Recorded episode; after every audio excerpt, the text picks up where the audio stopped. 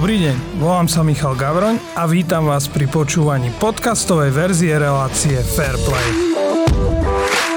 Najsledovanejšia udalosť roka je za nami. Lionel Messi to dokázal. Stal sa s Argentínou majstrom sveta. Aké bolo finále a celý šampionát budeme v dnešnej relácii Fairplay rozoberať so Stanislavom Angelovičom, futbalovým expertom. Tak Stano, čo hovoríš na to vyvrcholenie majstrovstiev sveta 2022? Tak uh, osobne sa tomu veľmi teším, uh, pretože myslím, keď sme robili rozhovor dvaja uh, pred šampionátom, tak si sa ma pýtal na favoritov a, a na to, kto vyhrá, tak som, keď si dobre pamätám, som povedal, že držím Argentíne, ale myslím si, že to vyhrá Brazília. Takže tým mi nevyšiel, na čo sa vôbec nehnevám, pretože áno, fandil som Argentíne hlavne kvôli Messimu, teda ako, ako väčšina ľudí, pretože ja mám rád veľké príbehy a toto bolo také dokonanie toho veľkého, úžasného príbehu, kedy v 35 rokoch, myslím, že už ani on nedúfal, že niečo také sa mu podarí a ja som to vnímal ako jeho poslednú šancu na, na ten vytúžený titul. A ako hovoríš, eh, bolo to napínavé až do konca. Eh, jednoznačné finále sa behom pár minút zmenilo, zmenilo na drámu, kedy ešte Argentina mohla kľudne prehrať aj v predlžení. No, takže skvelý zápas, ja som si to užil ako fanúšik, vôbec som za tým nehľadal nejaké taktické veci, alebo čo proste som si to užil iba, bolo to, bolo to skvelé vyvrcholenie. K Messimu sa ešte dostaneme, ale poďme ešte na chvíľku k Mbappému. Mal si pocit, že za tých 95 sekúnd, kedy dvakrát skoroval, prebral všetkých Francúzov na ihrisku? Aj to finále je nevyspytateľné. Tam uh, ten jeden zápas Francúzi podávali celý, celý šampionát skvelé výkony. Uh, dovolím si tvrdiť, finále im až tak nevyšlo. 70 minút nehrali dobre. Ako nehrali to, čo hrali predtým. Argentina ich predčila, ale samozrejme vo futbale sa nehrá 70 minút, ale 90, čiže za tých 20 minút 15-20 minút e, im stačilo na to, aby, aby to dotiahli aspoň do predlženia. Samozrejme, keď sa bavíme o, o fenoméne menom Messi, tak myslím, že Bape je, je už teraz je fenomén. E, myslím, že na 23-24, prosím, má celú kariéru pred sebou a, a bol jednoznačným ťahuňom Francúzov. Vo finále uh, sa mi to zdalo trošku, že je sám na to, že proste zobral tie opraty alebo tú zodpovednosť na seba. Uh, Mm, chýbali mi tam, chýbalo mi tam podpora viacerých hráčov, od Griezmana, aj samozrejme Žiru išiel dole, ešte v prvom polčase Dembele ne, nehral dobrý zápas, takisto išiel dole, naopak tí striedajúci hráči veľmi dobre zareagovali, veľmi dobre tam zapadli, ale ono to chvíľu trvalo, ono to nešlo hneď, takže z môjho pohľadu bol Mape osamotený, ale fantastický e, výkon podal a celý šampionát e, veľmi sa mi páčil. Mal jedinú smolu, že, že prehrali a Messi vyhral svoj prvý titul, tak preto nebol vyhlásený najlepší hráč a právo mu patrí tá korona pre najlepšieho strelca, tá zlatá kopačka, pretože, pretože keď e, mústvo Argentíny bolo závislé na tom, čo vymyslí Messi, tak mústvo Francúzska začína byť závislé na tom, ako zahrám Pape a, a, či sa presadí, keď ho zdvojujú stroju. Argentínčania boli na ňo veľmi dobre pripravení, dávali, strašne málo priestoru mu dávali, zdvojovali stroj agresívne. Ja si myslím, že tam boli zákroky, kde mala ísť žltá, možno niekedy červená karta na neho, také šlapáky dostal. Všetko ustal v hlave, bol úplne nastavený mentálne, že, že toto je finále, nechám sa proste rozhodiť ničím a idem si za svojím. Ale hovorím ešte raz, z môjho pohľadu bol osamotený a, a ne, strašne málo tých Francúzov sa k nemu pridalo. Takže ja Pape bude mať ešte, ešte možno minimálne tri majstrovstvá sveta na to, aby, aby to znova vyhral, aby potvrdil uh, vlastne tú svoju genialitu, ktorú má. Ktorú má. U neho jedna vec iba, to sú zranenia. Mm, pokiaľ mu bude slúžiť zdravie, tak ja si myslím, že keď nám teraz odídu pomaly Ronaldo s Messim, lebo to sa stane, nemôže hrať do 50 tak uh, keď budeme chcieť vidieť nejakého geniálneho, geniálneho hráča, tak ľudia asi budú prepínať na Papeho. Často sa Messi mu vyčítalo, že v národnom týme nedokáže zo seba dostať to, čo predvádzal dlhé roky v Barcelone. Čím to podľa teba bolo, že bol na tomto šampionáte takým silným ťahuňom? Uh, tak ono to nezačalo už týmito majstrovstvami v Katare, ale uh, myslím, že to začalo už pred uh, nejakým časom, keď vyhrali Copa Ameriku uh, po dlhom čase Argentína, keď zdolala Brazíliu vo finále a kedy proste boli oni tým kráľom uh, Južnej Ameriky. No a myslím, že tam niekde sa to začalo, že aj tá chémia mústva sa tak poskladala a tréner Scaloni, myslím, že veľmi dobre na to, že mladý vek a vyvážel to mústvo. Samozrejme, postavil to na mesin, keby sa zranil, tak ja si myslím, že z môjho pohľadu sú nahratí, ale vyšlo im to.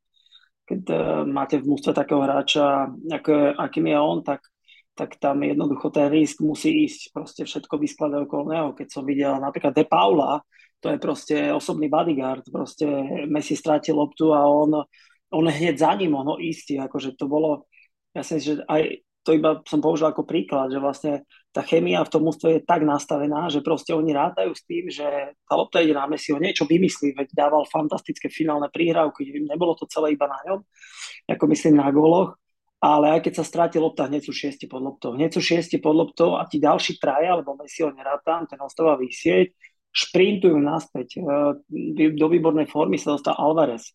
Ale Alvarez pracoval pre celé mústvo. Akože on sa vracal, on bol stiahnutý útočník do defenzívy, išiel a plus ešte dával, dával veci do ofenzívy a vychádzali mu a dával góly. Takže on celé to mústvo a to nie je len tento turnaj. Začalo to už dávnejšie a tá Argentína vlastne prišla na, na turnaj s tým, že neprehrala neviem koľko zápasov.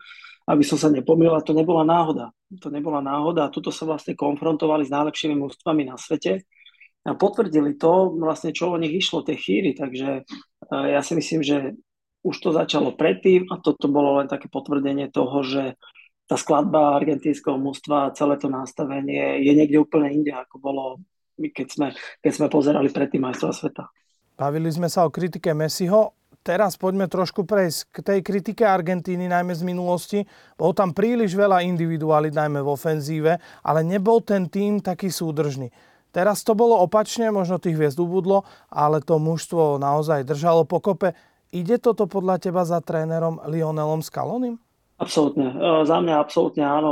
E, ja si myslím, že obrovská výhoda je, že Scaloni sme si hrával ešte a nejakým spôsobom sa osobne poznajú, majú osobnú skúsenosť aj z trávnika, čiže Scaloni vie precítiť, ako Messi rozmýšľa na ihrisku, ako sa správa, nie len teoreticky, ale aj prakticky to zažil a toto je veľmi dôležité. Ten vzťah medzi, medzi ním a Messi bolo aj vidieť, ako sa objímali, ako si hovorili veci, ako, ako vychádzajú spolu dobre, lebo myslím, že v minulosti aj to bol jeden z problémov, kedy tam bol dosadený nejaký tréner, výborný tréner, ale, ale tá chemia s Messim, alebo teda nejakým spôsobom nevedeli nájsť spoločnú reč a tuto sa to podarilo. Tuto ja si myslím, že osobne si myslím, na to potvrdené, ale že Messi aj niečo do taktiky rozprával nejakým spôsobom, že tie skúsenosti a on vidí futbal úplne ináč ako my ostatní. A keď niekto, keď má tak geniálneho hráča v mústve, tak treba, je umenie nájsť tú nejakú tú správnu cestu k nemu, ale keď ju nájdete, tak potom môžete vyhrať veľké veci a dosiahnuť. Ja, ja si myslím, že áno, toto je zásluha, zásluha trenera, že dokázal sklbiť, uh, presvedčiť Messiho, že dával, on dával teraz to, čo dával Barcelone, keď bol, úplne to najlepšie ja pre celé mužstvo a to celé mužstvo mu to vracalo a podporovalo a bolo to úžasné sledovať, aj keď treba povedať, že tam boli na šampionáte mužstva, ktorí hrali, hrali krajší futbal, hrali kombinačnejší, hrali proste oku lahodiacejší, čisto účel, účelný futbal, proste absolútne uh, priamočiaro, samozrejme vedia podržať loptu, ale nepríjemný, agresívny, proti takému mužstvu sa veľmi ťažko hrá. Rozbehla sa debata opäť o tom, kto je najlepším futbalistom histórie.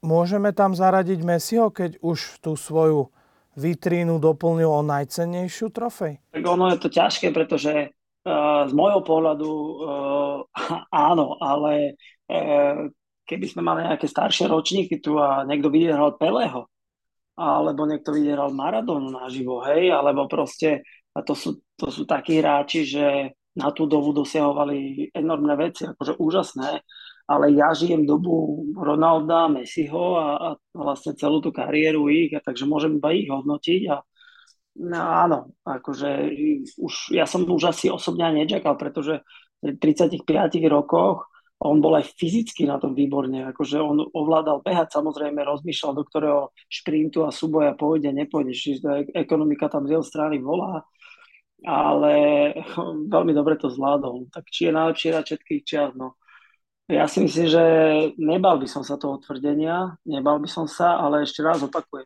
nejaký starší ročník by povedal, no ale keby si vyhral Peleho, no on bolo tri hlavy nad všetkými, OK, tak, tak by som to bral. Spomenul si Ronalda, tak poďme možno k hráčom alebo týmom, od ktorých si možno ty sám očakával viac. Tak boli sklamania turnaje Nemci, Belgičania, samozrejme, aj čakalo sa oveľa, oveľa viac bolo veľa prekvapení, kedy malé, malé, malé krajiny, malé mústva, hej, Japonci dokázali veľké výsledky, Maroko štvrté, hej, ako boli, ale asi najväčšie sklamenie sú tí Nemci, ako ešte raz Belgičania, samozrejme to okolo Ronalda, tá aura, ktorá vznikla už pred turnajom, kedy vlastne ho vyhodili z Manchesteru za to, že dal nejaký rozhovor a celé, celé sa to upieklo. Bral som to ako, že to je účelové a vie, čo robí, že vlastne tú pozornosť chce strhnúť niekde. A nevyšlo mu to. Nevyšlo mu to, pretože nakoniec, keď ho tréner posadil v dôležitom zápase, tak to mústvo vyhralo a útočník, ktorý išiel na miesto neho dal, myslím, že tri góly, takže tak áno, ukončil turnaj tým, že, že zostal na lavičke ako striedajúci hráč, nastupoval do zápasu a, a takto si určite Ronaldo nepredstavoval, že ukončí tento šampionát ale osobne si myslím, že ako všetko zlé je na niečo dobré. Teraz som niekde čítal vyjadrenia svetových hviezd ako Mateusa, že teda už je po ňom a pochovajú, pochovávajú ho a tak, ale mm, ja si nemyslím osobne, že, že toto by si zaslúžil a takýto nejaký koniec. Určite by si mal nájsť nejaký klub, dobrý, kde, si, kde bude hrávať, kde bude dôležitý, on potrebuje strieľať góly, potrebuje byť tá hlavná persona a určite sa taký klub nájde, ale Áno, tieto majstrovstvá mu nevyšli. A, jemu osobne nevyšli, pretože Portugalsko uh, hralo dobre, no ale hovorím, určite nerátal s tým, že skončí majstrovstvo ako nárad. Videli sme viacero mužstiev, či už futbalovo rozvinutejších, alebo menej. Niektorým sa darilo viac, iným to až tak nešlo. Môže nájsť slovenská reprezentácia, ktorá začína novú éru pod trénerom Franceskom Calzonom nejakú inšpiráciu od mužstiev, ktoré sa v Katare predstavili? No, tak toto je ťažká otázka, ak si povedal. čo ma prvé napadá, že my, sme, my už nejaký prvý krok sme urobili. My sme sa vydali nejakou cestou. Hej, vydali sme sa talianskou cestou, zahraničný tréner, aj teraz mali v decembri kemp chalani, aby sa viac poznali, čiže akože dejú sa veci, ja si myslím, že sa dejú dobré veci, pretože tak by to malo byť, e, že vlastne iba tvrdou prácou sa niekam posunieme a dostaneme. A keď sme sa vybrali teda doprava, tak poďme doprava a nerozmýšľajme, čo by malo byť vľavo. Poďme doprava, skúsme, dajme tomu šancu a, a uvidíme, čo tam bude. Vyjde, nevyjde. Čiže ja si myslím, že by sme to mali nejakým spôsobom podporiť, keď sme sa už takto rozhodli. No, asi najväčšia inšpirácia ako pre nás, ako pre národ sú Chorváti, pretože Chorváti skončili tretí a sú menší národ ako Slováci, akože, a tam nemáme výhovorku, že, že veď je ich Nemcov je toľko, Angličanov je toľko a Brazílčanov je toľko. Ne, Chorvátov ešte menej a dokážu a ide to. Čiže toto by som, tam by som videl akože nejakým spôsobom taký že, že proste tých talentov, ja si dovolím povedať, u nás sú talenty, aj u nás sú, akože mm, neverím tomu, že je menej talentov ako v Chorvátsku, to, to, to neverím tomu, ale tá práca s nimi a celý ten systém asi, asi nie je na rovnakej úrovni, tak to by som povedal. Ešte v tých mládežnických, ja myslím, že kategóriách OK, ale čím to ide vyššie, 17, 19, 20, ešte 21, potom tam, tam sa to niekde nám rozplýva, tam by som hľadal akože problém.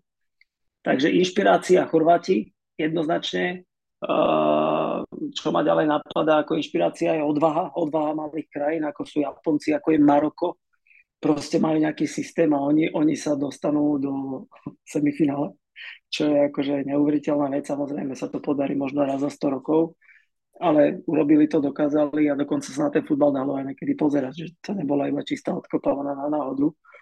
Takže nejaká odvaha ako inšpirácia pre nás a pozerať sa na to, že keď sme niečo začali, tak, tak poďme to robiť a až potom hodnoťme, či to vyšlo alebo nevyšlo. Ďakujem veľmi pekne, že si si na nás našiel čas.